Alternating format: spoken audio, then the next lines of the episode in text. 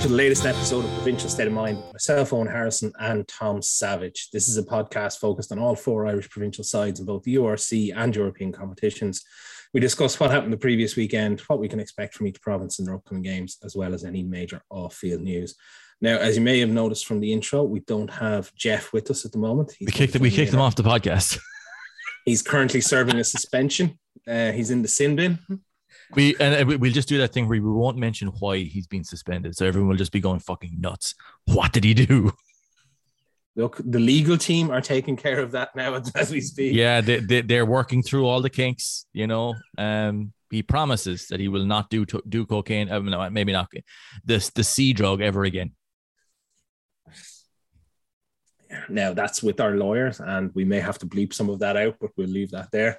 So, what have you been up to this week, Tom? Uh, this weekend, I was on a bog and I was uh, stacking turf for it to dry. But when I was there, when I was doing this, um, I was kind of roped into this relatively late in the week.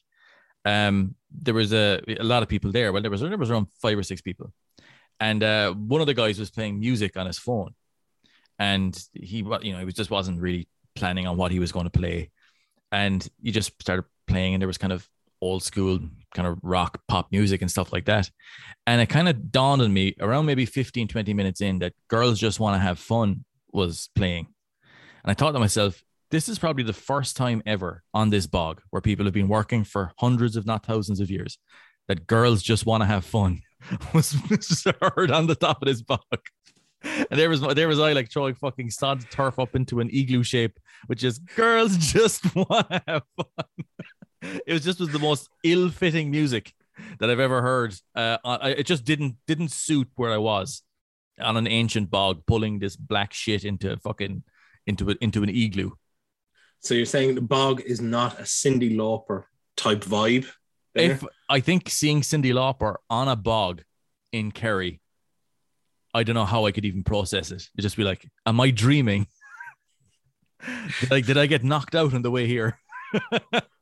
Right. And now, now I think what we need to do is we do need to ask the listeners then as to what is the appropriate music for being on what a bog. What is appropriate bog music is the question. Yes.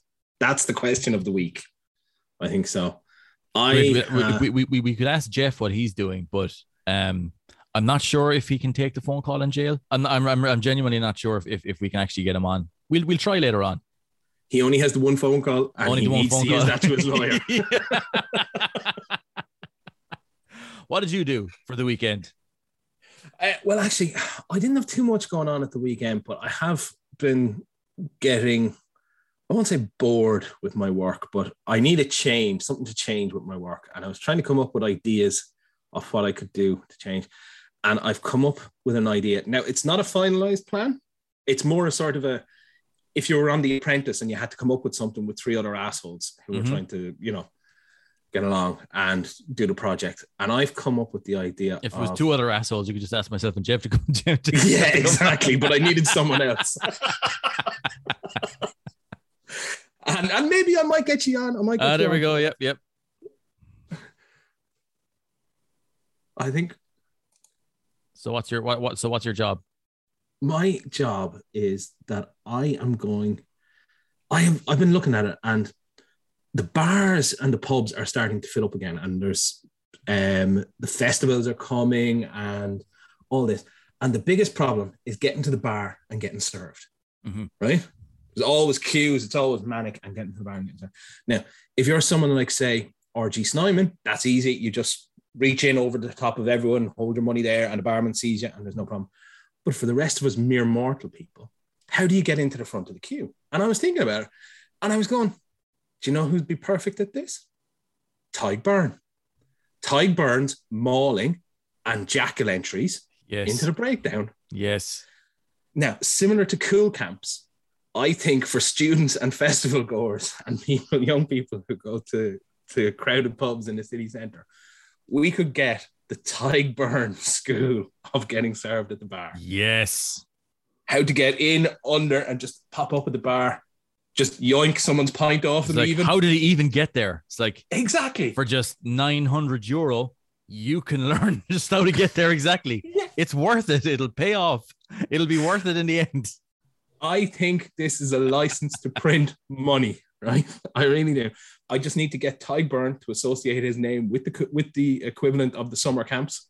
We could run a week long thing in a bar, you know, with Tadhg coming in and giving him the medals at the end of the week. we can get some some college What students happens? with a bit of modeling experience. What happens if you're in the queue at the bar is pretty long, right? There's a Yeah. long queue at the bar. You can't go back down because you lose your spot. All of a sudden, though, you're bursting. You got to go to the toilet. It's just thinking, "Fuck, what do I do here? I can't. I can't leave where I am. I can't go. I can't. I can't. I can't go because I lose my spot at the bar." So I, I had an idea. I was thinking, well, thinking just there, what could you do? And I'm thinking, you have it in your pocket, right? You open it up, and there you go.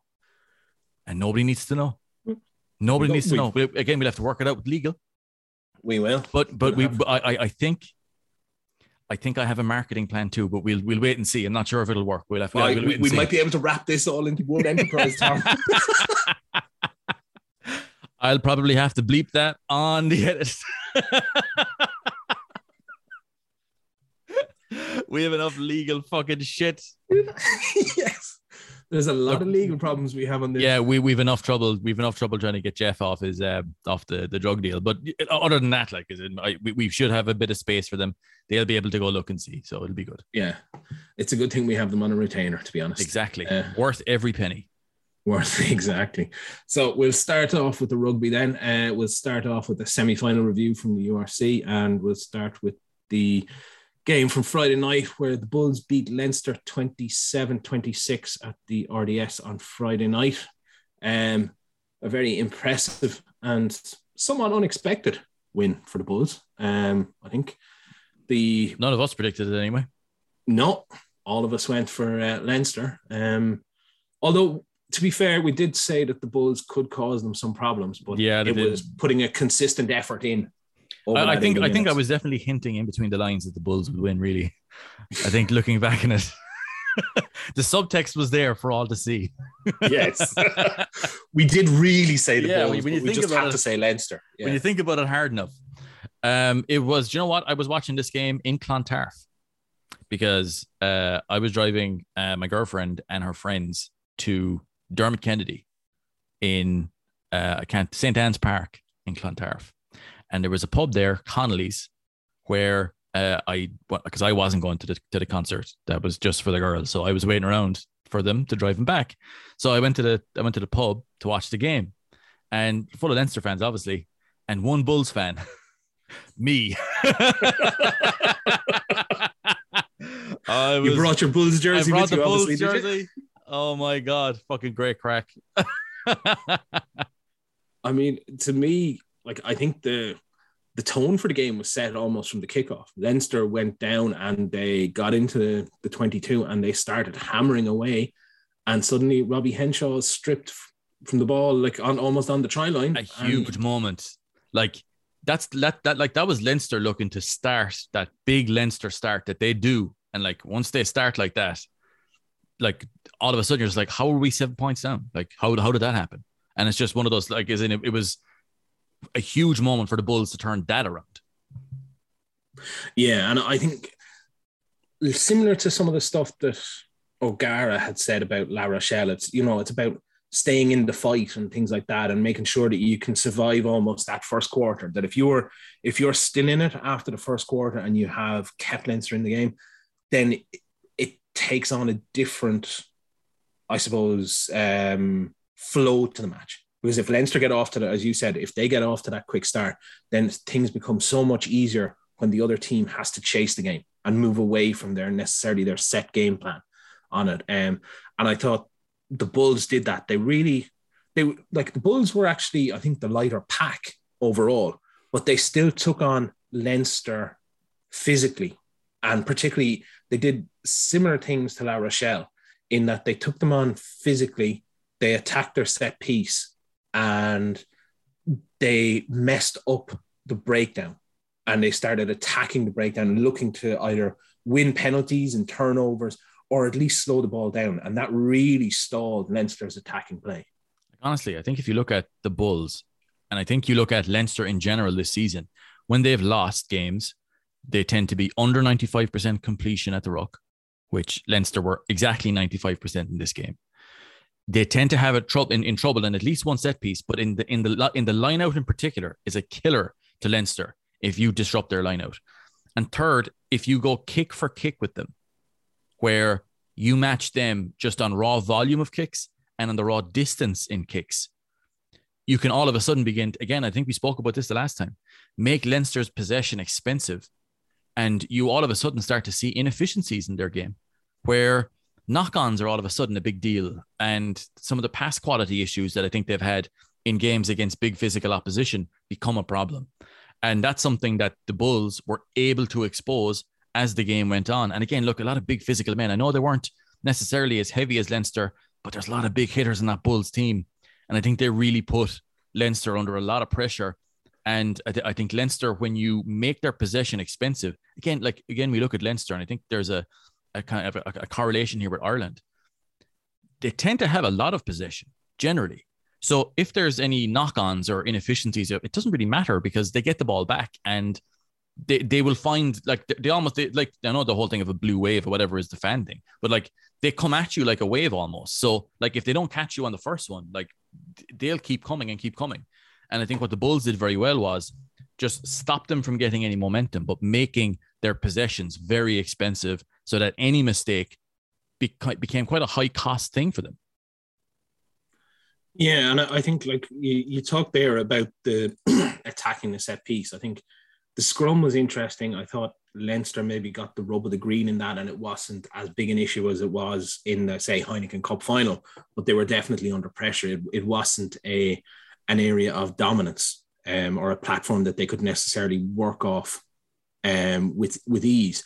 But it was the line out um, particularly, and the Bulls. I think there was there was two things around the the line out. The Bulls were I thought impeccable on their own lineup. They were just, and it it wasn't just that they were they were winning ball, but they were winning it so cleanly and so well. It was the hooker was throwing and it was getting at the very top of the arc. Yeah, so big perfect. second yeah. rows. It was perfect throwing, perfect timing. It was lovely to it see re- some really of the art out. around it. Because again, like Leinster are generally quite a good side for contesting in the air. Um, but they didn't really get anywhere near the Bulls here at all. I think again they may have been concerned about the Bulls and the Maul. They maybe didn't want to give the Bulls too much of a too much of a surge to attack there. Hang on. Bring it. Is that Jake Neggles music? Uh,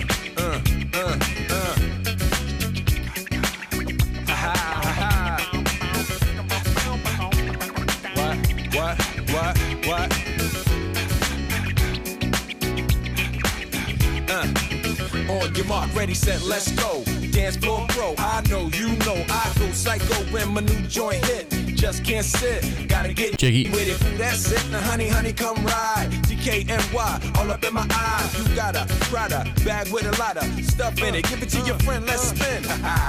Big Willie Styles all in it. Get Jiggy with it. Getting Jiggy with it. Jiggy. Jiggy. Hey, Jeff. Hey, boys. How are, How are you? they, they gave you a phone call anyway, did you? Lawyers got you out. Sorry? Oh, yeah. Sorry. Just got bailed out there. Yeah. Yeah. So uh, we're back in. How are we? Very good. Very good. We're all have good. I, we're just. Have I missed much? Not too much. Not much you missed myself much. and Tom's um, business plan for our, our new uh, enterprise. That, that, that I've like by the time anybody is listening to this, I'll have bleeped out at least significant parts of it. But other than that, yeah, pretty good. Am I yeah, allowed in or am I cast out because I was late? I'll, I'll explain to you off air. yeah, we'll explain it to you off air. I actually had I actually had a million dollar idea myself while I was driving the car uh, yesterday, and I said it to my wife, and I was like, I don't know where it came from. Do you know, do you know when you're so mindlessly driving that she was like, "You all right?" And I was like, "I just had an idea there." Again, I'll tell you off air. I genuinely think this is how I'm going to make my millions. All I need is one percent of the American market. I'm done. I'll, I'll be recording this podcast from a beach in Acapulco. Look, if, if it's selling cocaine, look, that's why you were in jail in the first place. You can't, you can't do that. You can't do that. And besides, I think they already have it over there. Oof. Back to square one. have we have we talked rugby yet? We yeah, have- no, I was I was talking about how I was I was the only Bulls fan in Clontarf on uh, on Friday night. Ironic enough. yeah. we're just onto the Leinster. Oh well, onto the set piece in general. We were talking about the. We sort of said the, about the scrum and that uh, while the Bulls weren't necessarily dominant or getting, um, I suppose the rub of the green from the referee, they they had messed up enough of Leinster's ball on it to stop it as a platform. But we're talking about how good the the Bulls line out was on their own ball in terms of the I think the the timing um on it. And we're then just going on to say like how how good they were on Leinster's ball and disrupting that. And I think it was it was three times they took they they stole the ball on the the Leinster as Leinster were on the 5 meter line um attacking. And around that like we've seen that's not the first time that Leinster have had those problems on their own ball um the, you know you can go back to the likes of I think it was the one that sticks out to me is probably the Leicester game. But Leinster were able to get to steal or to steal enough of the Leicester ball that day, but they weren't able to get at the the Bulls this time. And there's there's a couple of things around that. I thought Leinster were very slow at getting into the position for it. Everything was predetermined. There was a slow walk up the huddle beforehand, and there wasn't that much movement necessarily at times in their line out as as they were going to do it um to to go up for the jump. And it, it became easier for the the bulls to read. And i think they'd done their homework and were able to to really take that part away from leinster. And if you take away both the set pieces and as the bulls did they played very narrow off nine. So they kept hold of the ball and crashed it up. And while leinster are a very good team in terms of their line speed what they really potentially lack is as a skill set, particularly in that maybe that pack, and since Dan Leavy has retired, is it is an out and out jackal threat. They have guys who, who can jackal, but there is maybe no one to the same extent as a Peter O'Mahony or a, a Tadhg Beirne type player or Chris Clute, even if you know you want to go like that, that is going to go in there and be that first guy in picking the ball out and getting turnovers for them. And I think that potentially hit them that they don't target that. And so when a team can hold on to it and crash the ball up, narrow off nine, and continue to do that and punch holes, Leinster find it difficult to get the ball back off them and play themselves. There's something you mentioned there in regards to the lineout and the Bulls. Let's say those those three five meter lineouts.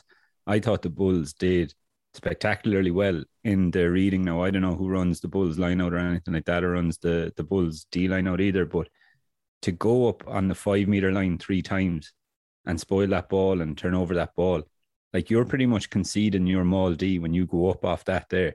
So you have to be pretty sure that you're going to either disrupt that ball or you're going to steal that ball. And to, you know, they did it three times. And that was like, was it once in the first half, two in the second, I think, like that, when the game was starting to kind of Yeah. to get away from Leinster. But they still backed it, you know. And I think when when you're ahead and there's a five meter line out like that that you're defending, it can be very easy to say, don't go up. We'll just blitz them all, uh, like disrupt it as much as we can, kind of a thing, you know, get through it. And we, we'll trust our D after that. But to still trust your line out D to go up off that five meter line out three times, I thought I thought it was unbelievable. And your second point there, uh, in regard to Leinster internal D, they do like to defend wide in their internal internal defense, and I think we saw that with um, oh geez, I can't remember what game it was, but it was uh, the out half folded, and I think it was uh, oh what's his name, Ryan Baird folded as well around. It was the Munster game, wasn't it? Oh, was it? Yeah, yeah, Yeah. Sorry, and it was a pick and go off that. Then was it Mike Haley? Yeah, and we just you, you see how kind of wide Ryan Baird likes to go at that pillar. Um, so he's almost like a guard, like he's not actually a pillar, if that makes sense. But the Bulls recognize that well in advance, and they really hammered that home too. And like we talked about, I don't know how many times we've talked about it. Like we're probably blue in the face of it, but like I was, I, I know I'm wrong in, in coming on this podcast tonight, like, but I was completely wrong in, in both of my, uh, both of my, uh, who would win Uh, my guesses, I can't. We, we were discussing it actually that I, I think like the, the, the, the heavy the heavy subtext of it was that we were actually kind of leaning towards the Bulls, like just kind of in like it was more important about what we didn't say. Yeah, but Yeah. like I, I, I think if I remember correctly, I said the reason I went for Leinster was I didn't think the Bulls would do what they did for the full eighty minutes. Like I, I think I said something like they need to do, they need to kick the shit out of the front five. They need to constantly look to hammer home the internal D. But I don't think they can do it for the full eighty, and they did. Um, so that's where I was wrong. But um, What did you make No. of the scrum? It was it was getting it was getting messy. I actually I was talking to to BJ Botha about it online on Twitter and going through it and it, like my my opinion of it was that I saw Porter hinge quite a bit. Um there you can get into the technicalities of binds and things like that on it. But the feeling to me was that Porter was hinging on that quite a lot. You could see his elbows coming down refs will call it one way or the other. I think the ref started off possibly looking more at reputation and and stuff like that. And it seemed to swing back towards the Bulls as the game went on, as he was reading more from what was actually happening on the pitch rather than necessarily maybe some of his preparation going into it. At Um, what point, lads, does the idea that Porter is under pressure on the loose head side become a problem from a from? I think we were talking about this on Twitter after the game. Owen, I think you were there too, Jeff. Yeah, yeah. or was this or was this a dream I was having? No, no, we were talking about it. I'm in your head. and and Jeff was there, and and Owen was there. What I call it? The yeah, but, but like, at what point does it become a problem? Because I, I think a lot of refereeing and a lot of scrummaging refereeing is done on reputation. At what point does like you look at the number of times that Porter has been in trouble in the scrum this year in big games? Uh, the Welsh game didn't really didn't really matter though in that game. The France game, uh, the Leicester game to lose at points didn't matter there. La Rochelle, tough, uh, some tough moments there too. And now here in this game, as the game wore on, at what point does that become a problem? Given that everybody's aware that he switched over, at what point does is is there a point where that can become an issue where perception can start to actually hurt you before you've even fucking bound and set for a scrum? I think it's starting to happen already because, like, even even I think if you look at it, the autumn internationals was like, oh, he's one of the best loose heads in the world. Yeah. but you're you're basing you're basing that on his work around the field, not necessarily on his set piece, right? And then you get into the Welsh game, and from some of the stuff that was said, the Welsh had a go at him, Yeah, the Welsh, the Welsh thought they were fucked over actually in that game by the ref. and I I think they, they always have do, a, though. a definite. I think they have a point on that one. Looking back at the at, at that game, I think Porter, or sorry, not Porter necessarily. I think the loose head side of the Ireland scrum was exposed, and the Welsh didn't get the reward for their scrummaging. I think you then that would have been looked at and reviewed as part of the Six Nations, and the the French went after it and absolutely destroyed it. And I think from that point on, I think that exposed it for the England game. And potentially, like, I'm England weren't scrummaging legally, but it doesn't matter. There was a perception there that Ireland had problems in the scrum, and it opens it up. And Porter is big enough and is extremely strong to get away with it against quite a lot of the sort of the sides Leinster will face. But it's against the bigger packs and at international level that he becomes more exposed as you ste- as you step up the quality ladder, so to speak. And I think the likes of La Rochelle have exposed it again, and the bigger South African teams, and not necessarily that the the Bulls are the best scrummagers, even out of the South African sides, or have the the the top props there. But I mean, like you could even go back. I'm not even sure was Porter playing when the Lions came over. Um, No, I don't think he was.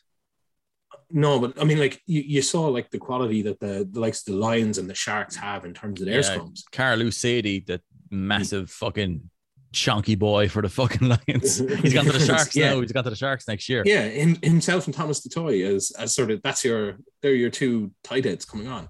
That's the quality that the Sharks are going to bring. Imagine I the damage those two lads would do to a fucking all you can eat buffet. does- they must be banned from buffets all around Durban. I, th- I think the way you phrased the question, Tom, as in, is it a perception or is it a problem before he's even packed down? If I was a coach heading into a Heineken Cup final or a URC final or semi final, and like referees will, or sorry, referees will chat to head coaches beforehand and head coach and vice Yeah. versa, and they get to flag little things. All you need to do is like clip that Wales game, France game, La Rochelle game, uh, Toulouse Last game. week game, Bulls game. Do you know what I mean? Like Yeah. just just lit- literally maybe six, 10 second clips or whatever it is, like a two minute video, whatever it might be. And you just say, I'd like you to keep an eye on this side of the scrum. Straight away, it's an issue before he has packed down. And I think the perception is there or the narrative is there because that picture has been painted by bigger tight heads already. And it's until I think he actually has like we I know I'm skipping ahead here, but if you look at Warwick versus Malherbe, it's until he has a game like that where there isn't an inch given for the hour that that tight head is on the pitch. Mhm. Then I I, think I, the I think at this stage, a few of them, like one yeah, maybe a couple, maybe a couple, now. but, s- but certainly he needs a game like that that Warwick had against Malherbe, Yeah. where immovable, and then suddenly you're looking at it and you're going, Do you know what? Different picture. I think there's also another thing, sort of level to that, is that not only is it a perception and you can see it happening now, I think Leinster have already taken steps against it. Because if you look at it, I think the likes of Joe McCarthy being brought into that side over someone like Ross Molony, who is having a brilliant season and suits and has been one of the best passers of the ball and fits into that Leinster attack style so well. I think McCarthy was potentially put into that to allow um, Ryan move over and scrum behind and have a much stronger scrum around that and tight set piece. And I think if you're if you're Leinster and you're making changes to your side to compensate for that, as well as the perception of it, then you've got an even bigger problem because a coach can point, you know, that's the way a referee or another coach will look at it. And if you're doing that, another question there on- things. Another question for you there on. Do you think that the number of Channel One ball scrums they go for also paints that picture? completely. Like you, you, you, you go back to the you go back to the uh, Heineken Cup final. It was literally like it was the days going back to what you call it, Mick Doyle in Ireland, where you know the scrum is literally a restart and it's get it, get it know, in, get it out. get out. Yeah, like whatever way you can, just make sure that ball flies out the back. But like that you- scrum as anytime you possible. anytime you do that, like if you if you go down a very strict channel one kind of like that you're going to go with that strategy. First of all, it exposes your loose head. Your your loose head Yeah. is going to be he's not going to get the full pressure behind him anyway, which means that even if that ball comes out quick, Porter's getting fucking shoved in one way or the other. I think it paints a picture that we are actually under pressure in the scrum here, and we want to get these over and done with as quickly as possible. And I think it makes your your own ball then more dangerous because the referee is already thinking, well, they're under pressure on their own ball.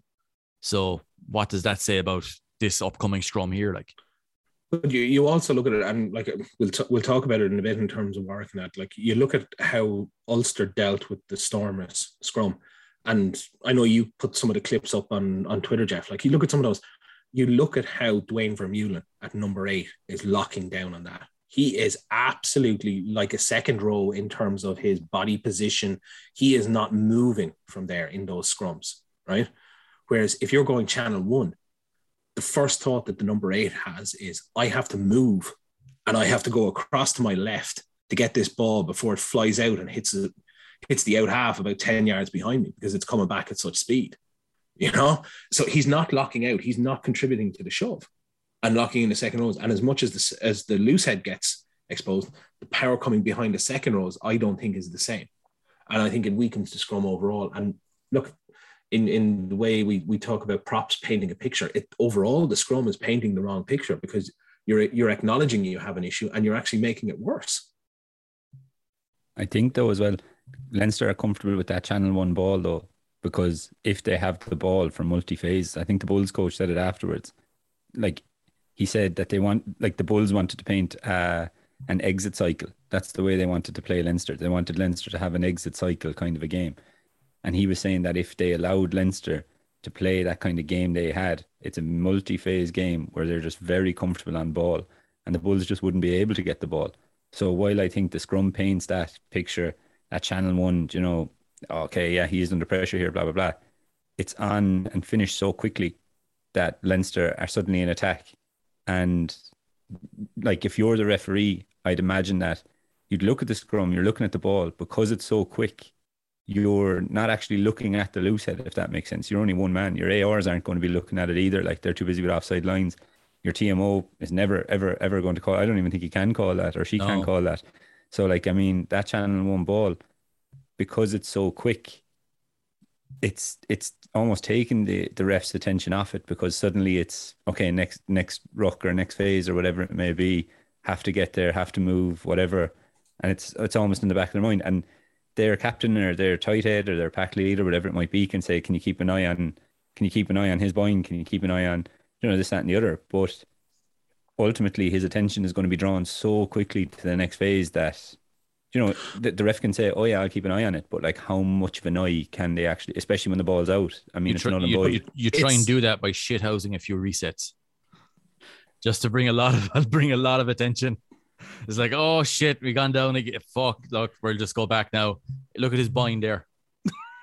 look at that But I- bind. I, I think I think you keep looking at those things, and it's it's a case of that'll get you out for a game, right? And that'll that'll work for the for the one game, but it's it's on the review, as you said, right? And it'll work on your own ball, but it's on the review when when the next coach comes in for the next game and says they're under so much pressure. Look at what's happening here on on their ball. So they're just getting it in and out, but their their tight head, or sorry, their loose head is going in and down. He's under pressure. So it's not so much an issue on Leinster's ball, but it creates and paints the picture for what happens on the opposition ball. And if you have a pack that's big enough and strong enough and has the technique, you can actually start milking the penalties out of it. the key there though is just don't knock on simple Well, yeah. And the key Easy- there for the easier opposition. said than done. just don't knock on and score, more, and, and score more points than the other team there. Wait a second, hang on. Let me, let, me, let me, let me why take why are this you not in professional coaching, Jeff? Let me I take this down. So the key, fellas, right? Hold on to the ball, score tries. Everything else after that will take care of itself. Johnny, I want you to kick that ball through those posts. That's it. Right. Lit- Any literally. chance you get. I don't Right. know. One- I you know that's it really. Like when you think when you break it down, it's a simple game. You missed that kick there right before halftime. You've it got to you've got to make that kick. You should have you should have kicked that over the bar. I love some of the halftime punditry. You know, you hear, oh, they need to score more points. They need to score tries. They do, yeah. Brilliant. They do, yeah, Brilliant boy. That's observation. For, that's for fucking sure. Yeah. They need they need to they need to start tackling. They do. They- indeed, they do. by by God, you've solved it. I hope they're watching this in the dressing room. In, in Quick, terms get, getting into a get, bit- get the feed over the speakers. in in terms of moving to maybe a bit more detailed analysis then in we've seen Leinster lose these games against the likes of La Rochelle um the Bulls I think they got beaten And out the, the gate from tight game. Montpellier as well. That was a bonus point win, wasn't it? it Yeah, was, yeah, yeah. Yeah. Like nobody ever talks about that. It's almost like they didn't like- show up. maybe they didn't fly out. I don't know. Um but like you look at it what can Leinster do or add to the team to get past these sort of games? Like and you've had it before with the Saracens and and those as well. What can they add to the team? And what can they do differently? Because when when they're when and we've seen it when their ruck speed is slowed down they they have significant problems. When they can't get that lead at the beginning of games they have problems and they don't seem to be able to work it out or to even grind out the win the close wins in these big games so what can they do to change that I think they're on the path to solving it. Like I, th- I like. I'm not saying Jason Jenkins is the answer, but he is certainly going to add so much to it next season. And something we've talked about loads of times. You add in Joe McCarthy there, who has developed incredibly throughout this season. Both of them offer a lot of size and a lot of grunt. And Tom likes to say it: power is expensive, but like in a collision game like this, like you can't really beat power. You look at what La Rochelle did pure power. You look at what the Bulls did, a lot of power. And even that little five meter, um, do you know that five meter trickery try they had, the tap and go? Like, Mhm. as in, you look at that, you go back and look at that. Even Porter, he's not involved in the initial, like, I suppose, attempted tackle or defensive set or whatever. Like, he's on the fringe, but he is so focused on the actual collision. So, like, when, when the Bulls tapped and went, it was literally like, right, helmets on, take two paracetamol. We're going in here, like, and they were so uh, bracing themselves for such a massive collision. You get a bigger guy like Jason Jenkins in there, it just makes that kind of defense a little bit easier. No, the only thing is, was- can, can he stay fit for the next season? I mean, Well, if, yeah, if, if he can, that, that like that's a guy who should be quite valuable to them. Like, But yeah, but that, like, I mean, talking about injury, like, I mean, it's ifs and buts, isn't it? Like, it's Mm. one tackle or it's one bad ruck or something like that. Like, it could happen to anyone. But I like, I think that when you have the likes of him and McCarthy and you're going up against bigger packs, like Jenkins can play six. Are you going to slot him in there? Do you know what I mean? And keep your bigger tight head uh, lock there as well. Like, and just have a big lump at six and, or even go, um, what is it, a, a six-two split in the bench with a, a big, massive guy who can continue to combat that. And yeah, just Mun- that- Munster have used him that way this year. Actually, as a component in a six-two. Well, there you go. Um, I, ju- I just think that they are taking steps. I think that when it comes to all their problems, I don't think that lack of power or size is going to be their only issue next year because I think they're. I don't see Johnny Sexton playing much URC rugby next season. I don't know. Call me, uh, call me short sighted or I think he only played six games in the URC this year. Like, so Well, there you go. Yeah. But like I, I think that the step down afterwards from him is going to be an issue. Uh, and even at European level, I imagine he will play European level. Like, but um, even at that level, and as we said before as well, the depth from loose heads, it, it's it's a big problem. Like, I think you know, they're gonna so- they're gonna try scale Jack Boyle up pretty quickly. I think. I think they're going to look to try and expose him quite quickly early on next year. I, I think there's there's certain things that Leinster can do. I think there, there's certain maybe changes to the defensive system, as we said, because they I think they have been, and it's not just them. I think across the provinces, you've seen that where teams have carried narrow and big into the, the provincial sides, they have struggled. Um, it's Ironically enough, Munster tend to deal with that relatively better because of the jackal threats, but yes, Leinster don't really do that, as we were discussing. They, they, they tend not to make a whole load of. I think they're actually I think they're 12th or 13th in the entire URC for the amount of turnovers made. Weirdly enough, they like to have a lot of Mm. defenders on their feet. yeah. Yeah. And I, again, it's like it, it also I think it they're not, they're not doing it to prevent injury, but it's when you don't really poach as much, you're not really exposing yourself to as much, I suppose, Mm. heavy leather over the breakdown. Really, And you know, if you, again, don't want to harp on about it too much, but if you go back to the Heineken Cup final, um, what was it? The last sort of fifteen minutes, Leinster barely touched the ball. They didn't. You know, But that's Yeah. something throughout the season, though, where they've not lost the last 20 minutes, but they've dropped off a fair bit in the last 20 minutes in a lot of games they've played. and like whether that's to do with the bench and guys coming on or whatever else. I, I think it's I think it's to do with their kicking game. To be honest, they kick longer and more than any team in the URC. Like they kick the most in the URC and they kick the furthest. I think they do it. You could see them in this game when they came under pressure from the Bulls late in, in, in the second half. They were just lengthening the field, getting that ball up the field, making the Bulls reset and hitting them on transition. I think because like Leinster are a really good counter transition team. They've been doing that consistently well all season long.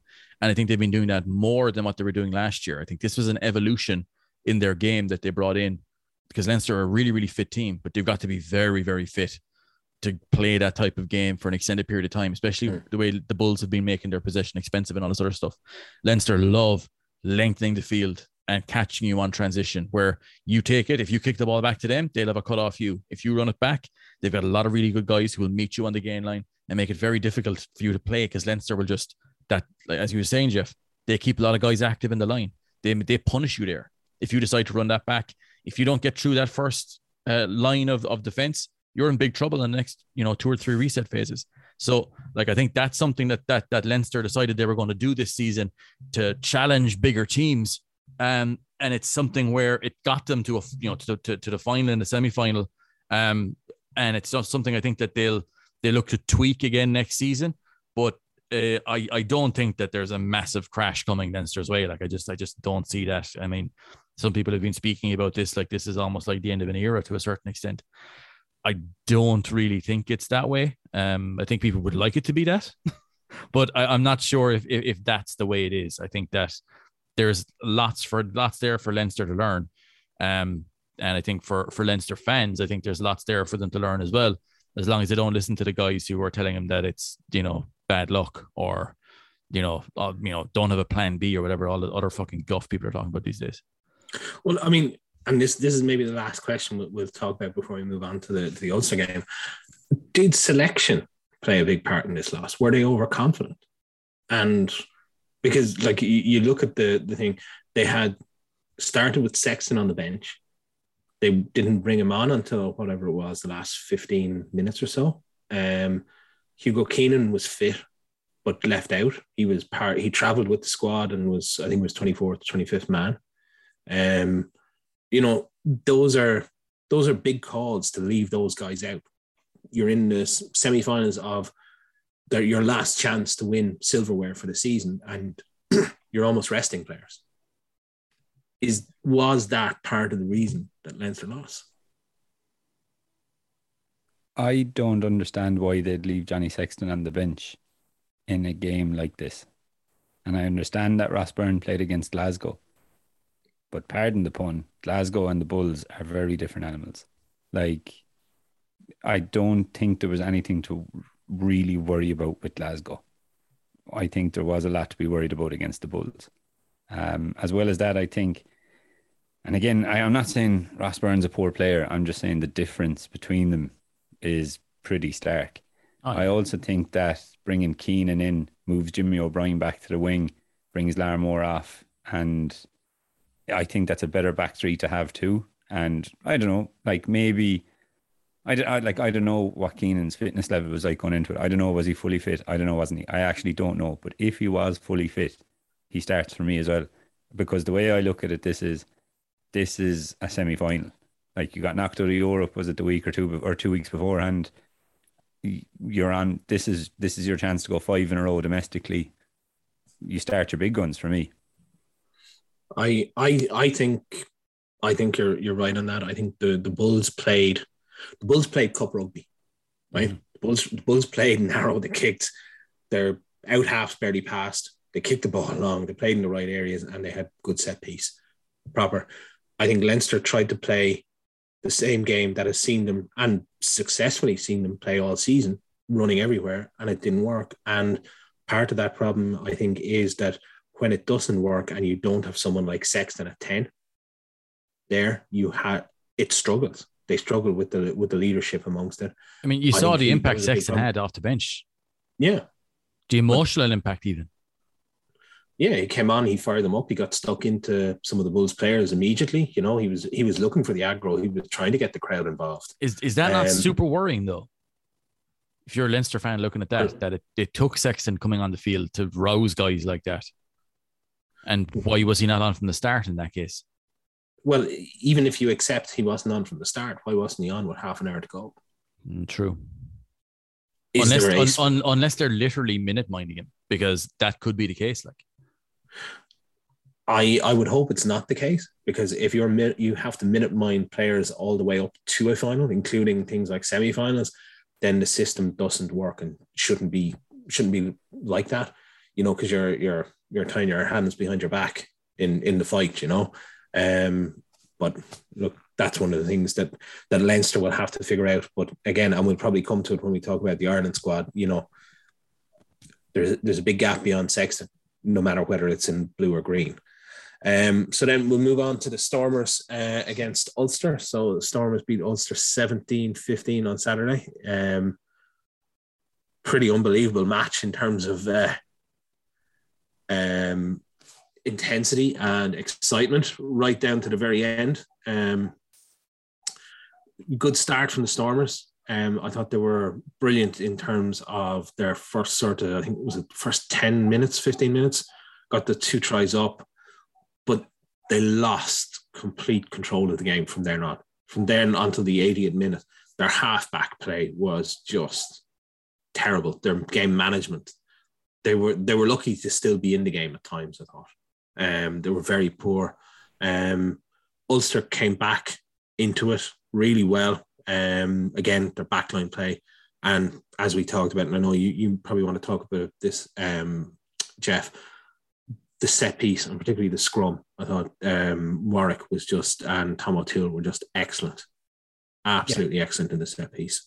Exceptional. And Tom O'Toole went for around 80 minutes, wasn't it? Like 70 odd, late, late, like late 70s, maybe. Like, I he, he was, it but- 80. It was the clock was in the red, and they had to take him off. It was the final scrum. like that's an exceptional stint, especially when you think about he was against Steven Kitshoff there at the start. Like, so an exceptional stint from him. Uh, I thought, I, I like, I think three cliches hit me at the end of the game when the Stormers won. And the first one that hit me was like tries win games. So they won three tries to two, or tries win knockout rugby, I should say. You know, there you go.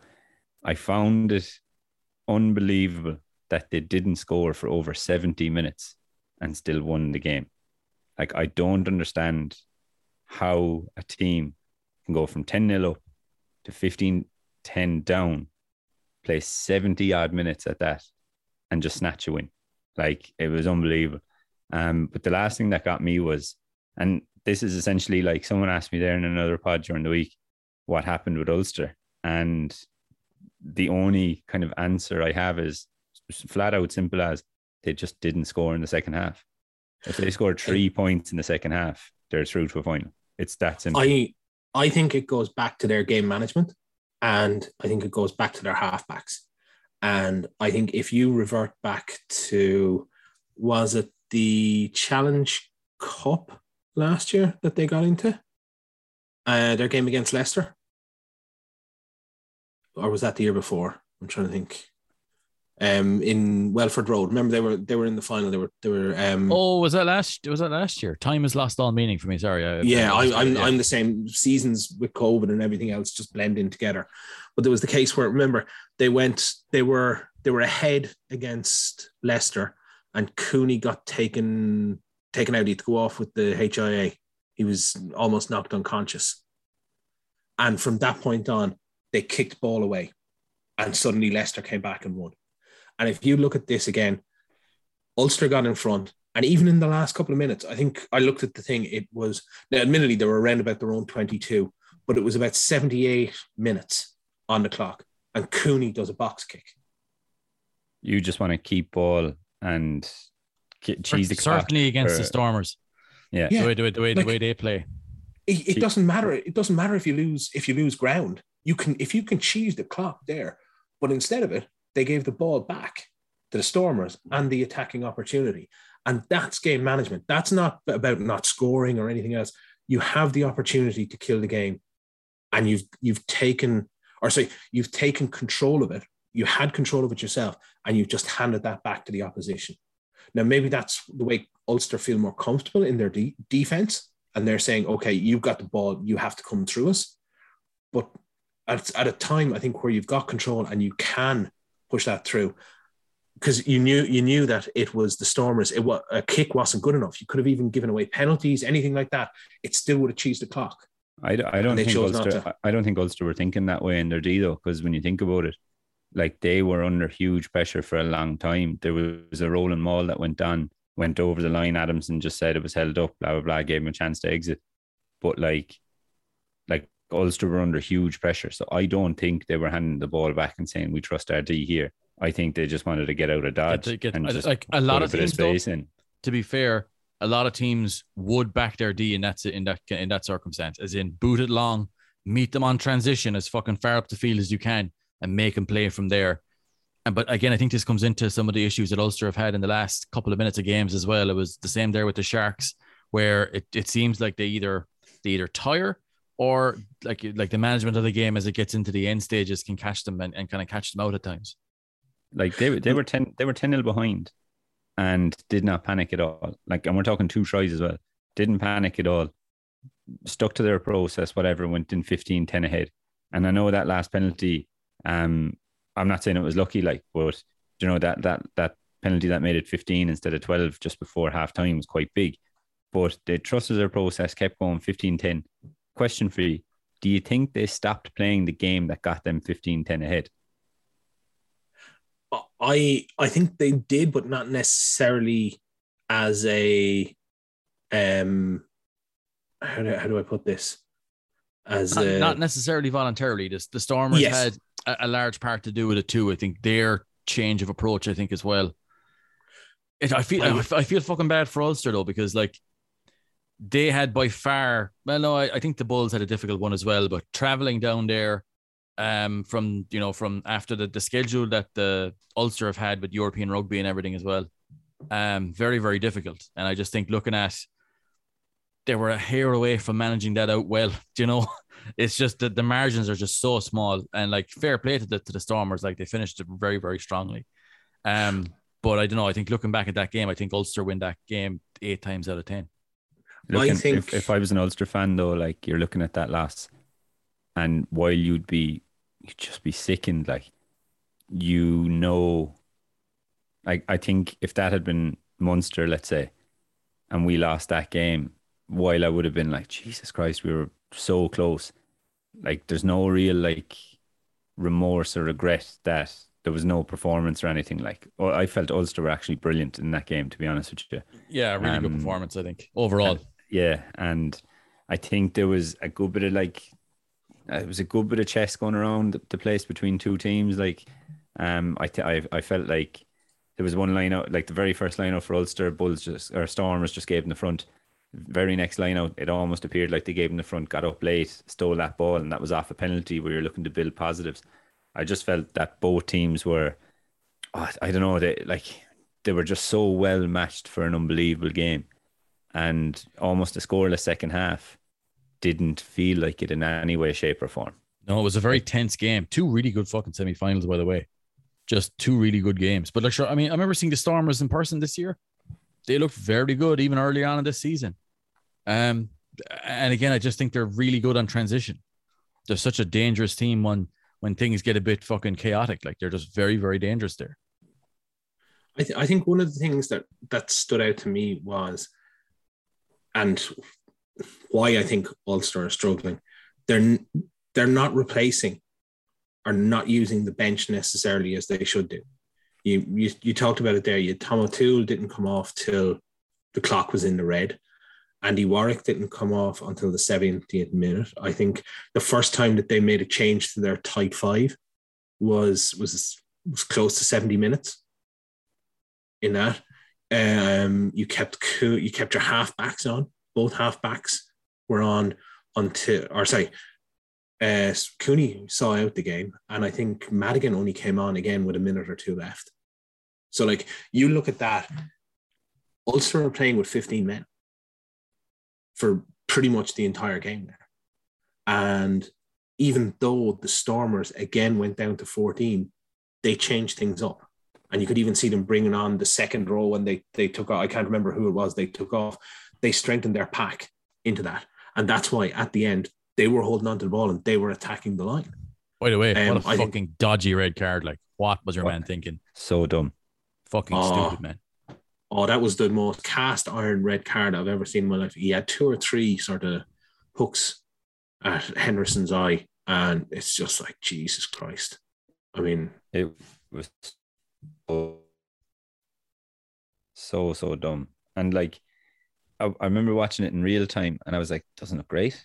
And then you can see Henderson then gesturing. Ref says, I'm going to have a look at it. You see it in the replay. You're like, yeah, it didn't look great because it's not great, Jeff. That is absolutely the dumbest red card I've seen since probably Vahaamahina elbowed Shingler into the head in a World Cup. Like, imagine that cost you a like a place in the final, and it could easily have done. Like, you know, fair play to the Stormers for playing through that, but like, is in well, in Egypt, like, it's there's there's no justification absolutely no justification. And i mean like it comes down to stormers were lucky. They they survived it out. They, they battered the the try line at the end. And i mean i'm sure you could have got some odds for you know uh, Libbok to to nail that kick given his previous kicking performance. I mean i think he's a fantastic player but i mean as a halfback huge, huge gap on it. I mean, great balls to stand up and take the kick, but I mean, his overall performance was very, very poor. And I, I was, I was sure that game was going to, to extra time, absolutely sure. But I mean, I think the the TV angles didn't necessarily help things, but thankfully the touch judges were there and could see clearly see it going over the bar. It's funny before he took that kick, um, it's a draw game, fifteen all. my wife turned to me and she goes, uh, "How's he been kicking today?" Or what's he like as a kicker, or something like that. And I was like, "Oh, not great, but he'll kick this now because that's the way things work, isn't it?" And lo and behold, boom! And it was like, "Well, sorry, Ulster." yeah, that's the true kicking the balls that you get. Um, okay, so then looking at the final, got a Stormers against the Bulls in Cape Town on Saturday. Um, I don't believe the weather is meant to be the best for it. Um, I think there's meant to, meant to be downpours all week and uh, potentially on Saturday as well. Who do you fancy for the final, Tom? Oh, I think the Stormers have been playing very, very well. Uh, the Bulls, though, very impressive against Leinster. And I think if the weather is bad, I think I would back the Bulls to be able to grind out the game more, given how they performed against Leinster. So I'm going to go with a narrow Bulls win, I think. But I have a feeling it could be one of those really tense classic games. Um, and you know how impressive is it for two South African teams to make the final in their first year in the URC? It's uh, I think it's very good for the league overall, you know. And I just think that um, yeah, it should be a very tense final.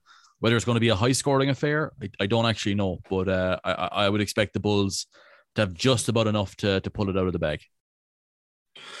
Yeah, just on that, I think as, as you said, you know, two South African teams in the final. I have to go double check my stats, but I think it's the first time since 2007 that there won't be an Irish team in the final of the sort of the Celtic League, Pro 12, Pro 14, etc. Rabo, Magners League. Rabo, Magners League, all those, yeah. That's Going all, hell, all the way That's back. That's a hell of a run, yeah, isn't it? So there's been an Irish side, and it's I think it is since about 2007, 2008. Um, I must go back and double check my, my stats on that. But Wind the whole Um, things up. Wind the whole things up, lads. It's finished. It's all over. We had a good run. It It's gr- it's great for the league that the the two South African teams got into that final, but and this apologies in advance, Leinster fans, but I also think the fact that Leinster didn't make the final nips it in the bud, nips that narrative of oh sure, it's just Yes. a, a league of trying to beat Leinster kind of a thing. It Yeah. straight away like it paints a different picture. You're going into the next season's competition. Like if you're the URC organizer heading into next competition, You were fucking ecstatic. you're that. so happy. Do you know what I mean? Like you Yeah. actually are, and it it nips that narrative in the bud, and suddenly you're going into next year's competition, and you're going, well, actually, like in a weird way, Leinster aren't the team to beat this No. season. Like, Like- don't get me wrong, you'll have to beat them. Yeah. but they're not the team to beat. Yeah, because it's not the puts you- case of you know like fucking sixteen teams play each other in eighteen rounds, and at the end Leinster win the tournament. Like Yeah, yeah, yeah. it's it's not that. Like, and I think that's one of the best things is that it shows, and especially next year as well. Like there should you know like touch wood not be any um COVID delays next year, so there should be no test window rugby, which would mean that generally stronger teams playing more often than not. I think it's setting up to be a very very juicy looking league next year. I think so as well. Is it wrong that we're already talking about next year and the final hasn't been played yet? Are we Well- that excited about the URC that we're like, It is the best league. It is best. It league. is the best league. Uh, I think the Bulls will will win the final as well. To be honest with you, um, pretty much the same reasons as uh, as Tom outlined. Didn't So I did. you didn't Um, I, I did. I was I was the only one that went against us. Last you didn't Week. go back and listen. No, you didn't. And I'm going to go for the Bulls this week purely on the basis that I think they're better set up to play cup rugby. I think if their halfbacks can perform to any way that they similar way that they did against Leinster and they can again just grind it out, keep things simple. I think they have a, a game plan and uh, a style that can work for them in a final in knockout. They don't necessarily have to be the best team, but I think they've got a way of doing it. And I would fear that the Stormers have a great scrum. I don't necessarily think that the pitch in Cape Town lets that advantage flow through for them.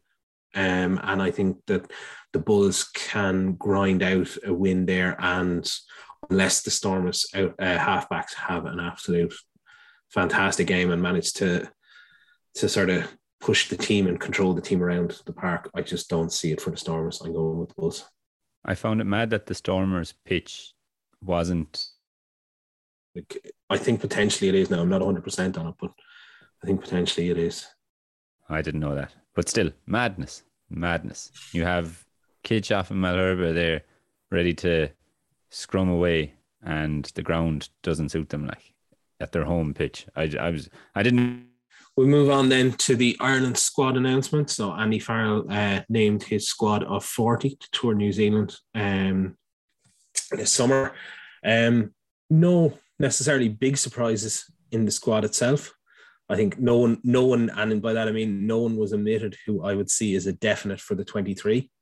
I think he has taken some there may be some surprises in those who have been included for the more fringe positions and the to get experience in the Maori games, but I don't think there's necessarily going to be that much of a change to the 23 that's there.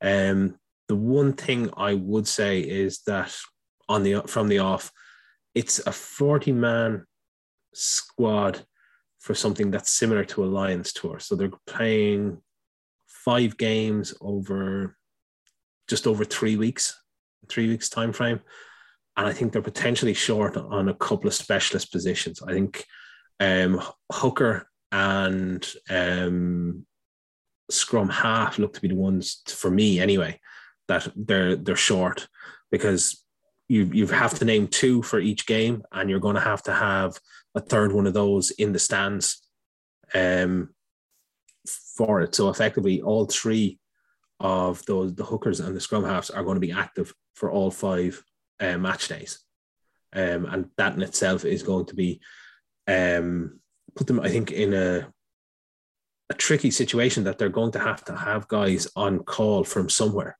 or ready to fly in at short notice, um, or they're, they're, they're going to get into a lot of trouble on it. Um, and we'll we'll we'll talk about maybe who's got left out of the squad uh, later on. But if we are talking about that, um, I think we want to stick to the situation whereby you stick to the number of um, players in that position, and if you want someone to, if you think someone should be included into that squad, you should name who you who you want to drop out or who you would take out instead of it when we're discussing this. So, Jeff, what did you make of the the announcement? Uh, like you said, no. To be honest, the the names I expected to be there were there. Um, obviously Kelleher through injury wasn't there, um, and Conway. Like I, I believed, and I know Conway's been out for a while. Like, but if he was fit, I think he'd be in there. Like same with Kelleher. Um, I thought Baloucoune. It's I, I felt he was very unfortunate to get injured in that Ulster game uh, and missed the tour because I felt he was probably a cert on the plane as well, and because of his injury, I think as that door closed, I think that's what probably opened the door for Jordan Larmour to get in as well. Um, I feel Jimmy O'Brien very much deserving of a place there. Um, he's had a great season, but like there, were, there was a couple of names there now that I won't lie. Um, they they will always be a better rugby player than me. There's there's no doubt about that. Like obviously, but I just don't see how they're in the squad, if that makes sense, or why they're in the squad mm-hmm. or how they got in the squad ahead of others uh, is probably the best way I should put it. Like uh, first one for me had Jeremy Loughman. If I was bringing another loose head, I would bring Josh Wycherley in his place, just because I feel Wycherley. Well, well, it's obvious he's been trusted by Munster in the latter end of the season because he's been starting and he's handed that responsibility. But I also feel he plays the same kind of game that Ireland play. Like I feel he would slot in quite well. Uh, in fact, if if uh, uh, and I'm not saying that he's on par with Healy in terms of experience and scrummaging, but I'm just talking open play here. I think he'd actually be more suited to the game than Cian Healy, who will probably bench for that first test. Um, so I I would have brought Wycherley instead of Loughman. Um, Dave Heffernan's in there. Obviously, I think because Kelleher's injured, I think if Kelleher is fit, it's Kelleher, she, and Herring. But I like Dave Heffernan. Um, he's probably next up there, so there's no real argument there for me, to be honest with you at all. Um, actually, going back to that Jeremy Loughman comment, yeah, maybe Josh Wycherley, definitely Andrew Warwick. Sorry, I said that last week. I don't know how that slipped my mind there. Um, I saw Andrew Warwick going to New Zealand ahead of either of them. Actually, sorry. So, Ulster fans, apologies, just a slip of the mind. I'm having, I'm actually having a great few days to be honest with you, but I've kind of zoned out completely. If you get me. Um, so yeah, I, Andrew Warwick, I feel, is very unlucky not to be on the plane.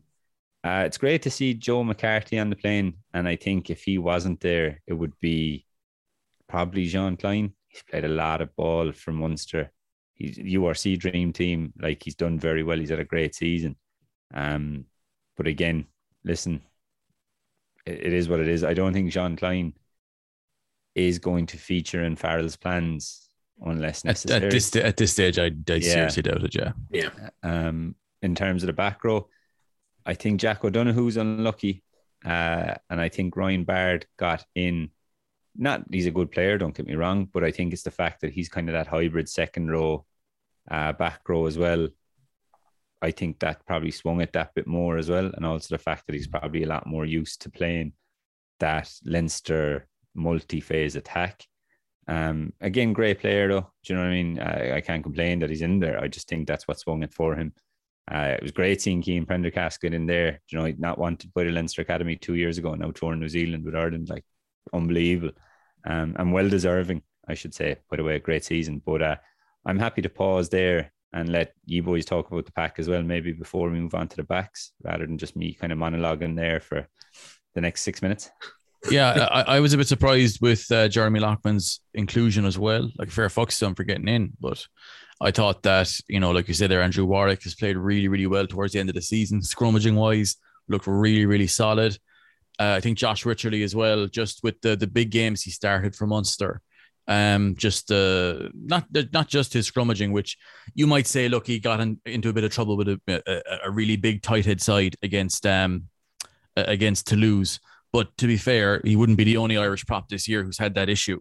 Um, so you look at his his his his passing, his uh, his breakdown work, uh, his defensive work. Generally, I think is is really really good.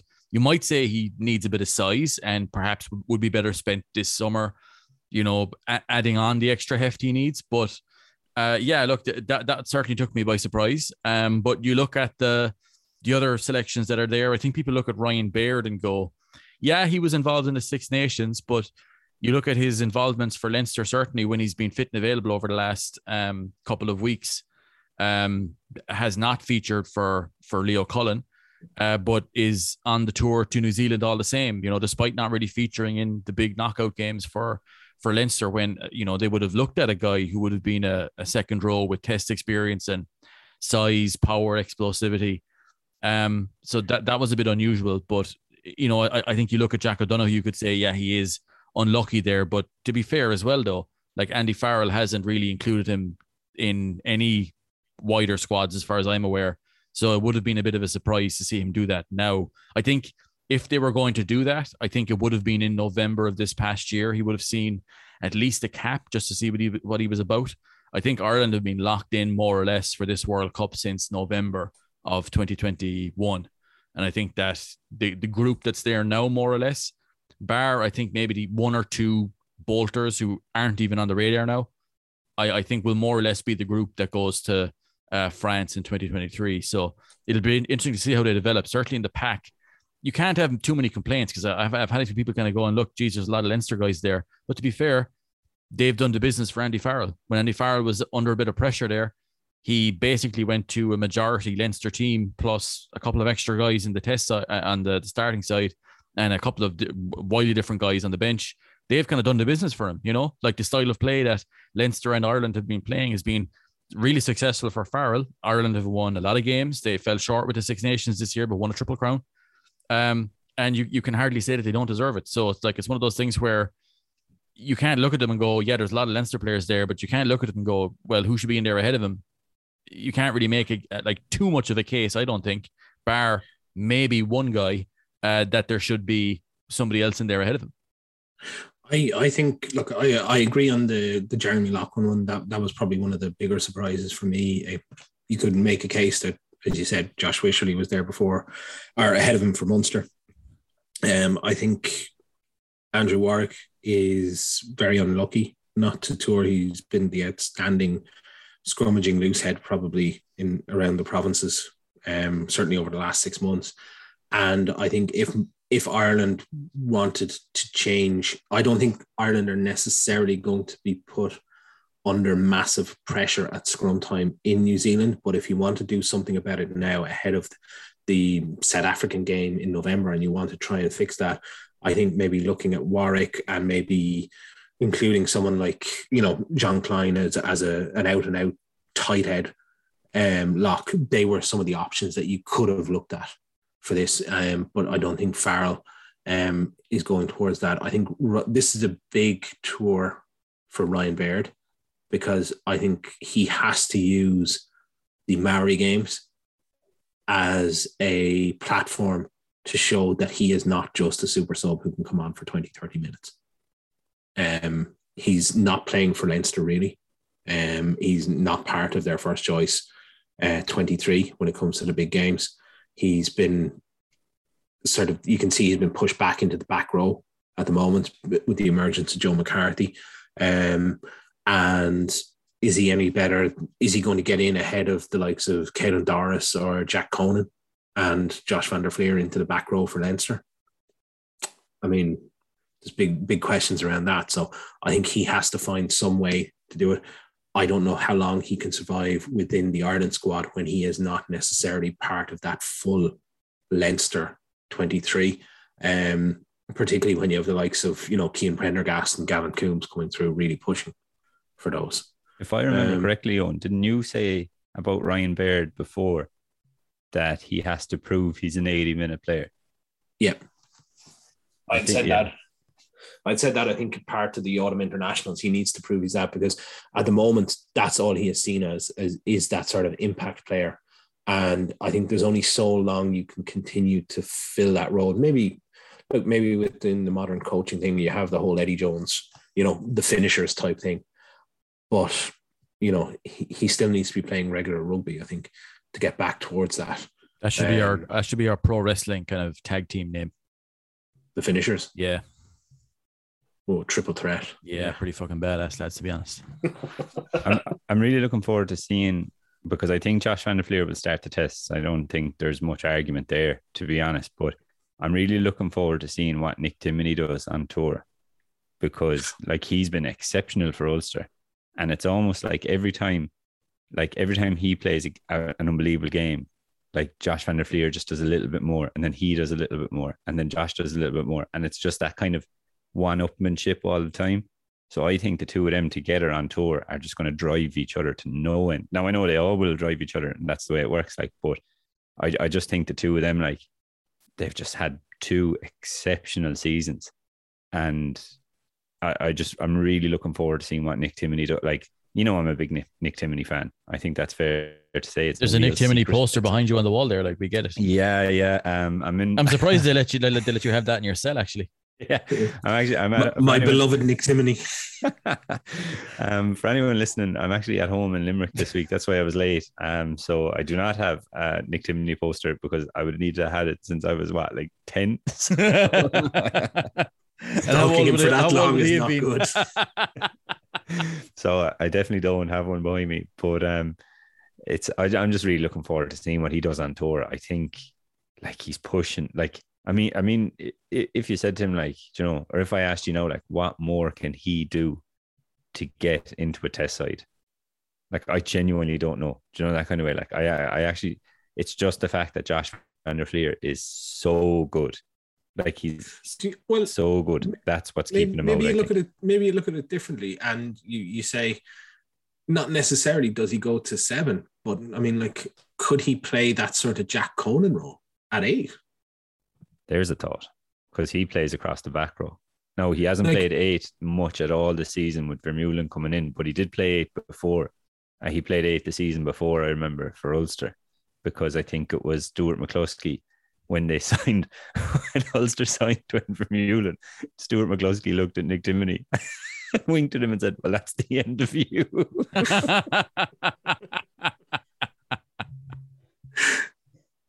No, I, I like. I think with Nick Timoney, like he is kind of doesn't necessarily like have a set number on his back. Really, for me, like if you look at the, the role set he fills, you could see him uh, playing at eight in Ireland's system, playing uh, playing in number seven. He can fill those roles, both those roles, I think, really, really well. Uh, and I think you know you look at one thing he might have over Van der Flier is being a more active lineout guy. Um, but yeah, look, it's it's it's interesting to see how he'll be used. Like he'll be like I, I think you look at his potential. This has the opportunity for him to really kind of put himself into that you know, that that kind of you know a closer rotation to that Irish back row. Um, there's a lot of opportunities for guys here to kind of really make a run. Like Gavin Coombes too. Like if he's selected for those Maori games, it's a huge opportunity for him to showcase something that I think Ireland could use, which is uh, like a big ball carrying power forward. I wonder if you might see something like Coombes at eight, um, Prendergast at six, and maybe Peter O'Mahony at seven for something like the for the for the Maori game.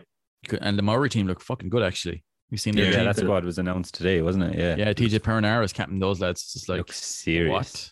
Like their two nines, I think, is TJ Perenara and Brad Weber. Yeah, like That's exceptional. like. what? if, Excuse me? if- Isn't that illegal? I know if I was selected, I'd be outstretched my hamstring. I don't think I'm gonna look, make it this lads, week. look, honestly, look. You uh, take a look at their six foot five tight head. You're just like, do you know? Honestly, lads, like, I'm not sure the fucking hamstring's going to make it. To be honest, looking at it, it's tightening up. Like you can see it. Look, Bit of a Sorry, twinge. so- bit of a twinge. sorry, lads. I actually lost my passport. But Jeff, you're in New Zealand. Uh, yeah, but uh, yeah, yeah, but I've got to go find it. Like if I want to go home, lads. Right, right. We'll move on then to the to the backs. And I mean, like looking at the the half backs, I think there's the what is the scrum halves are Murray, Gibson Park, Casey, and the out halves are Harry Byrne, Joey Carbery, and Sexton. And I I think it's the same problem in both positions. Is that the number one is fully defined there. The number two in both cases is completely off form. Yeah, And the, the third one, there is no body of work there that you can talk at, certainly an international level, and for Harry Byrne, even at provincial level, that you can fall back on to actually get any comfort that when they step up, they're going to be ready for this. Harry Um, Byrne has played 15 minutes of knockout rugby this season. He's had four starts at 10 for Leinster. He's only kicked three penalties all season. There you are, folks. There's your facts and homework, courtesy of Provincial State of Mind. Like it, it is like fair play to him for getting on the tour, first of all. But it's just one of those things where what there's no real body of work on field. I think looking at Harry Burns so far that you could go, he needs to tour ahead of Billy Burns, even. Like I'm not talking about oh look Ben Healy needs to tour. Like I think Ben Healy is a good young player, but needs work on his game fairly. You know, I'd say a considerable bit of work. I would say. But you look at Billy Burns and go, look, he's had a pretty decent season, like, and you know, like, what what has he done wrong as of late? Uh, It, that was one that confused me because, it, it- again, look, you, you could say, look, if, if Harry Byrne was having some really good standout performances from Leinster for Leinster in, you know, like even in one of their kind of minor knockout games, for example, but like he hasn't even been selected for those by by Leo Cullen, but yet Andy Farrell does. It's just it- it's a bit unusual, and I think it kind of gets people wondering, and and me to be fair, as in what criteria is this being judged on? Here's a question for you, for both of you. It's the first test. Sexton starts, Carbery's on the bench. In the first, I don't know, 20 minutes, Sexton gets injured. Carbery comes on. Second test rolls around. You have the Maori game now in the middle, right? That Harry Byrne has to start in now. Yeah, Yeah. So let's say you've that Maori game in the middle of the week. You probably have Harry Byrne starting that, right? You have, I don't know, look, you have Mike Lowry there, you've Ciarán Frawley there. Do You know, they can they can think- navigate that as well, do you know, that kind of way. But second test comes up. Carbery starts. Harry Byrne's on the bench. Are you flying out another 10? And if you're flying out I- another 10, who is it? And what happens, Harry Byrne? I I don't think they're flying out of ten. I I think they're they're going to use Frawley as a 10 Auxi- in- auxiliary in- in- ten. Yeah, as a you know, in case of emergency break glass type 10. And they will use that as cover for the Maori games or whatever they need to for that part of it. Um, but the scary thing is that if there is a knock, you're potentially looking at either Frawley or Harry Byrne covering 10 in the test match. Well, surely it would be Harry Byrne. You would think so. You would think so, but like judge, judging from the squad named and the manner in which it was named, like out halves, Harry Byrne, Joey Carbery, Johnny Sexton. If Sexton's not playing a test, surely the other two are playing international rugby against New Zealand. The Zealand All Blacks in without New Zealand. Joey Carbery having much form in the latter half of the season and Harry Byrne just not playing under pressure games at all. Well, I, I'll, I'll put I'll put something maybe put it this way to you. I think for the Maori game first up, it ha- he has to go with Joey Carbery as the starting ten Yeah, because I think I don't think you're, you're not going to get you're not going to get the five games out of Sexton starting right. No matter what they try to do, that's never going to happen. So what you've got to do is you've got to get Carbery in, and you have if you you have seen him as as this guy. I think Byrne we're, we're saying is a development player almost for this tour, and he's going to play some of the Maori games, some some part of that. Carbery has to start the first Maori game. And the question is whether you even have Harry Byrne there. Do you have Sexton on the bench just to warm him up? no, Get some game game time in ahead of the first test. But Carbery has to start. If Carbery doesn't play well and still has the same problems that he's had in terms of form, etc., playing for Munster, what happens for the first test? Because we know Sexton's going to start. Are they going to continue on? and we know Carbery? that, and we know the All Blacks are going to be like literally out for blood in that first twenty minutes of that first test, where they are going to be going. We need to get Sexton off the field here, and it's like, oh my Yeah. god, would any legally, would any team be so cynical? legally, like- legally. All Blacks dads, yes, yes, they fucking would. Any New Zealand listeners, we mean legally. I don't. Fuck it. Send any complaints. I, as always, send any complaints to info at three red kings.com. They're, they're, they're going to play, uh, what you call him, um, Pablo Matera with, with a little scrum cap on him.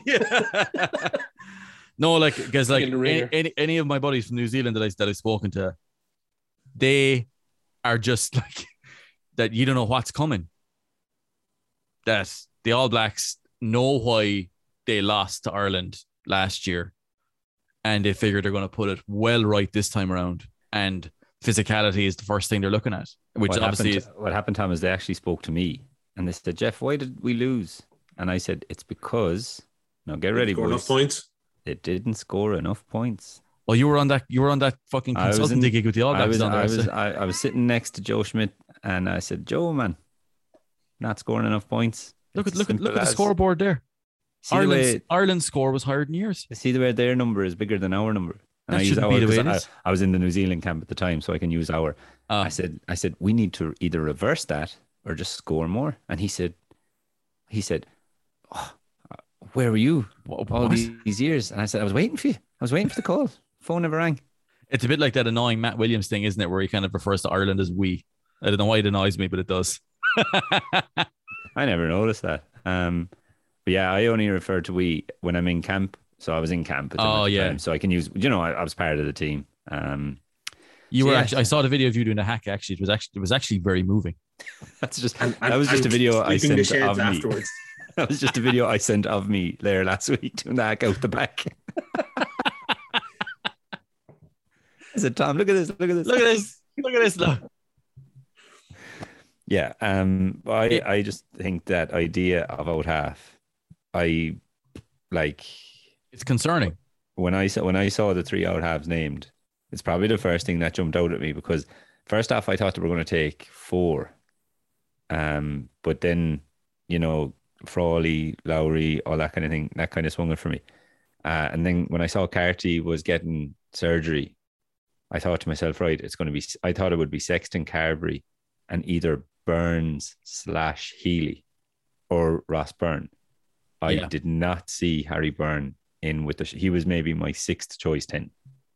Yeah, like I I, saw- I, I, I was sure they were going to bring a 45 man squad though. I was looking at the five weeks and thinking it'd nearly make more sense to them to bring 45 here because you can get extra cover at hooker, extra cover at nine. You've got more minutes going around. You don't have to overload your players that guys have to be prepping that everybody is playing like in your in your you know your 23 man squad plus reserves and warm up guys. Like you're not looking at that and going Uh, like 40 just seems a bit tight to me. Especially with, like you said, they're in specialist positions. 10 in particular. I know you're saying, look, they could they could put Frawley there. Like they could in theory, but like against the, against the All Blacks, like And and to be fair, if we're saying there's not a huge body of work to prove that at that level for Harry Byrne, the same is definitely applied to Frawley. Oh, 100%, yeah. Do you know we're not we're not just saying like oh he can do it because you know my thoughts on Frawley as a ten. he can play 10. but he hasn't been There's a for the most part. Yeah, yeah, yeah. There's a big it's just it's difference just very unusual. It's just one of those things where if they'd said Ross Byrne, I'd be like, okay, look, Ma- he's, makes he's sense. yeah, he's had issues at test level before. He's had a few poor enough games, but he's been playing those games. If th- if that makes sense. Can you imagine? Like, he must feel a bit hard done by as well. Yeah, but I mean, look, he signed. Did he sign a new two-year deal at Leinster? there? Yeah, he did. Yeah, yeah, yeah, yeah.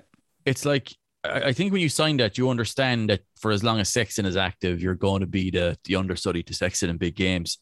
But like he has played his fair share of knockout games while Sexton has been fit too, you know. But like, Oh, but sure, he was trusted for quarter final. Um, came on in the final against La Rochelle. Uh, started that semi final against Bulls. Like he was the trusted guy, really. yeah, it's just like it's just it's just weird that they kind of just for international selection they just kind of skipped over him. As much as I I, I think that he has his limits as a player, as good as he is. uh, It again, it's just like maybe it's about who he could be, Harry Byrne. But a lot of it, as of late, seems to be who Harry Byrne could be for almost like the last two seasons. Yeah, Well, I, I don't think it helps when you have big personalities coming out and sort of calling for his inclusion in sort of Ireland squads when he's. I'm, I'm not even sure if he played for Leinster at the time. What I would know? say is though, like I didn't hear anybody calling for his inclusion on this squad. No, me neither. That's the No, thing. There was no wild fair, like, campaign and- for him. And, and I know what you're saying, Owen. There was this massive hype around him when he first emerged, and you're dead right. And there were big names putting unfair pressure on him, or you're 100% right there. But when it comes to this tour, I didn't see a single person saying get Harry Byrne on that flight. because he hadn't been playing.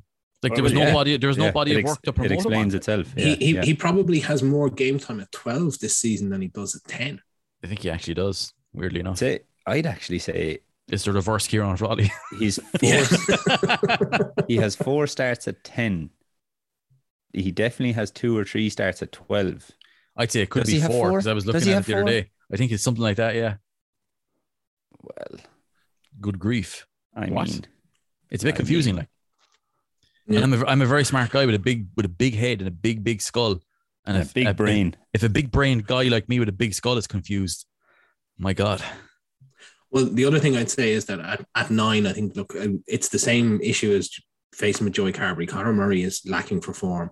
And I think whoever starts that first game against the Maori has a big chance on the tour to, to work, um, to establish themselves as the second choice. I think it has to be Craig Casey No, I think that first Maori game. Has to be. Well, I don't know. Do you try and get Murray back into form because he he's the guy that you want, similar to geez. Carbery? Similar Munster, to Carbery. Munster have been trying that for the last couple of weeks and it didn't seem to work.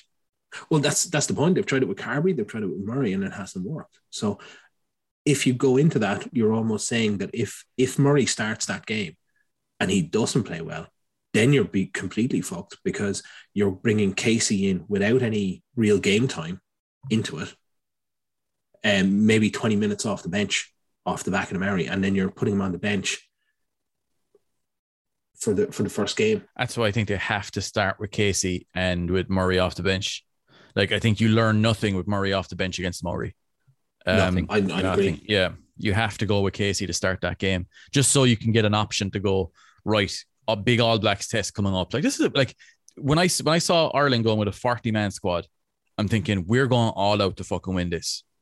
Like a forty five man squad is more of a developmental one where you accept that you can you know that you're not necessarily going yeah we've got our top team but there's a lot of development to be done here too. I think with a 40 man group, you're putting a really focused squad there. You have to have a look at Casey. If you're only bringing three nines, you have to start him against the Maori, give him 60 minutes and see what happens and put similar combinations around him so you can get a look at him at this level. Because that's a fucking good Maori team. Who Ireland never had never beaten, actually, weirdly enough. Mm. And then you look at the centres. So you've got Aki, Frawley, Henshaw, Hume, and Ringrose. Look, I think that you've got the the three sort of standard bearers in Aki, Henshaw, and Ringrose that will form probably the basis for the vast majority of the tests. I would love to see Hume get a chance outside of maybe Henshaw or Aki um, in one of the, the Maori games. And I think maybe the first game up is where you try that out because Aki has played what one game in the last He should be fresh. two months. He he has to be fresh, and he he needs game time. So if you're if you're thinking of that, I think you've got to go with Aki certainly, and hopefully maybe Hume get a chance there I'd say you, Um, you have to start Hume for that game. I would say. and give him a chance to to show what he can do. And if he passes that, then maybe that's something you're looking towards the, the sort of maybe the second or third test then. Yeah, helps you make I'm- it helps you put pressure on guys who are established guys there. You know, and I think Hume's been playing so well. You know, Yeah. Um, and then looking to the back three, it's Earls, Hansen, Keenan, Larmour, Lowe, Lowry, and Jimmy O'Brien.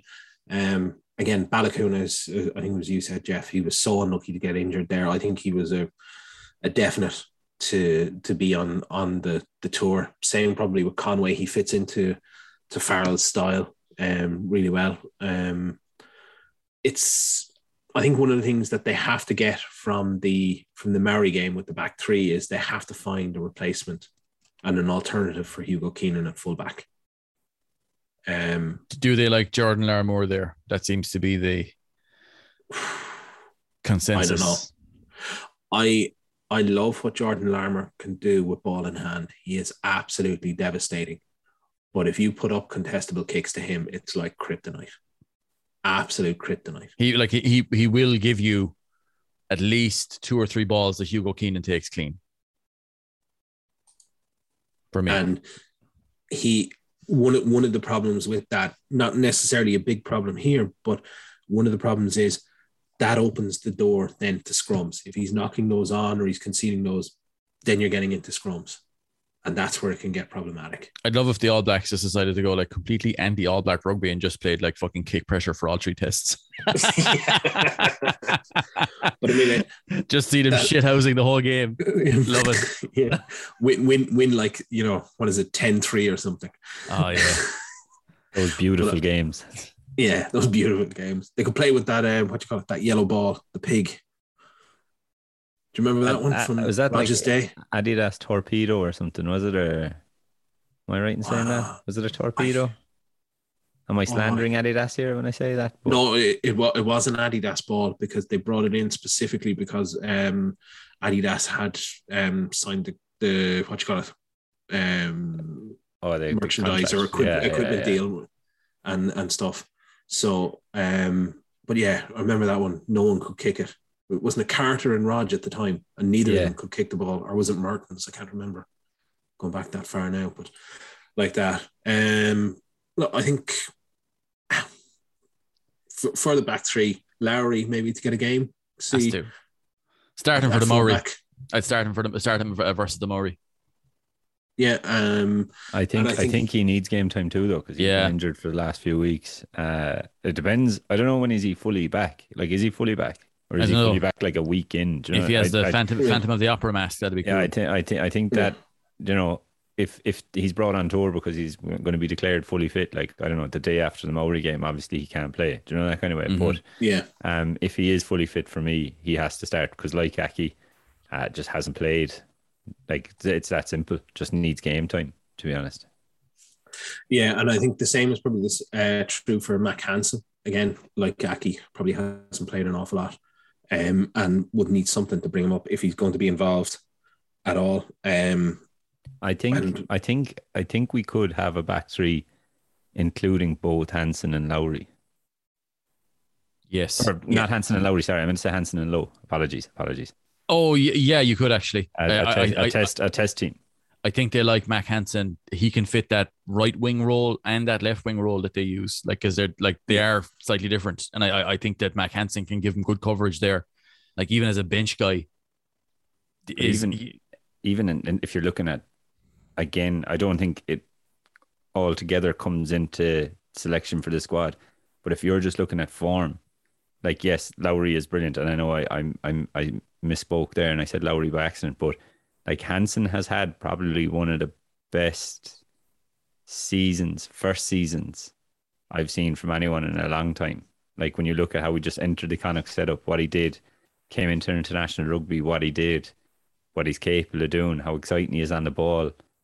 Like just that. I think especially he kind of offers a lot of what the likes of Rob Baloucoune could offer, just that spark yeah.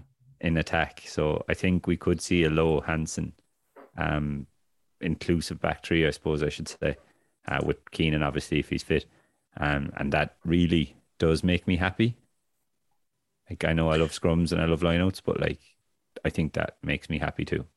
It'll also lift the spirits, uh, you know, while you're in jail, having those games to watch. Yeah, I'm actually not going to jail, people. I don't. I didn't do anything illegal. Um, I'm just You- at you- home. That's Be, why I was late. be sure to tell the cops that as well, right? Be sure to tell the judge that. Just like my my my my rugby advice, where we have to score more points. I'm like, excuse me, Gardy, I'm actually not going to jail. I'm that, going just, to. that just doesn't work for me at all. And they'll they'll be like, oh, where where where are we bringing you then? I said, Chicken Hut. You're bringing me to Chicken, Chicken Hut, and Oh, they'll ah, it's say, like, they'll nice say, one. oh, and I said, look, I'll buy you a snack box. I'll get extra gravy. It's okay. You're like, oh, nice one, boy. He's sound. Why, why were Yeah. we even arresting him? He's sound, boy. And I'd be like, you weren't arresting me. That's the point. Oh, You're giving oh, me a lift to Chicken Hut. Yeah. And we just go over and over that loop until I run away. I'm still Yeah. not going to jail, by the way. I'm Yeah. I've done nothing wrong. You're, you're using the old Jedi trick. These are not these are not the Jed Negos you desire. well, to be fair, I actually think I'll be staying in Limerick a while because I don't think I can afford the diesel to get back. home. so if any like if anyone feels like I don't know starting to GoFundMe so Jeff can go home, that would be fantastic as well. Hashtag get Jake back to Dublin. don't live in Dublin, but it's closer than here. Outside suppose. Dublin. The greater Hashtag Dublin back- area. Hashtag, I can see that hashtag taken off. Hashtag get Jake back to the greater Dublin area. it takes up all the space in your tweet, so you can't explain it. Yeah. Uses all 140 characters. right then, before we we wind it up there, how many games do you think Ireland can win, and how will they do in the Test series? I think a successful tour, right, outside of winning the series, which would be, you know, fabulous, obviously. I think Ireland would be relatively happy with one test win and winning both games against the Maori.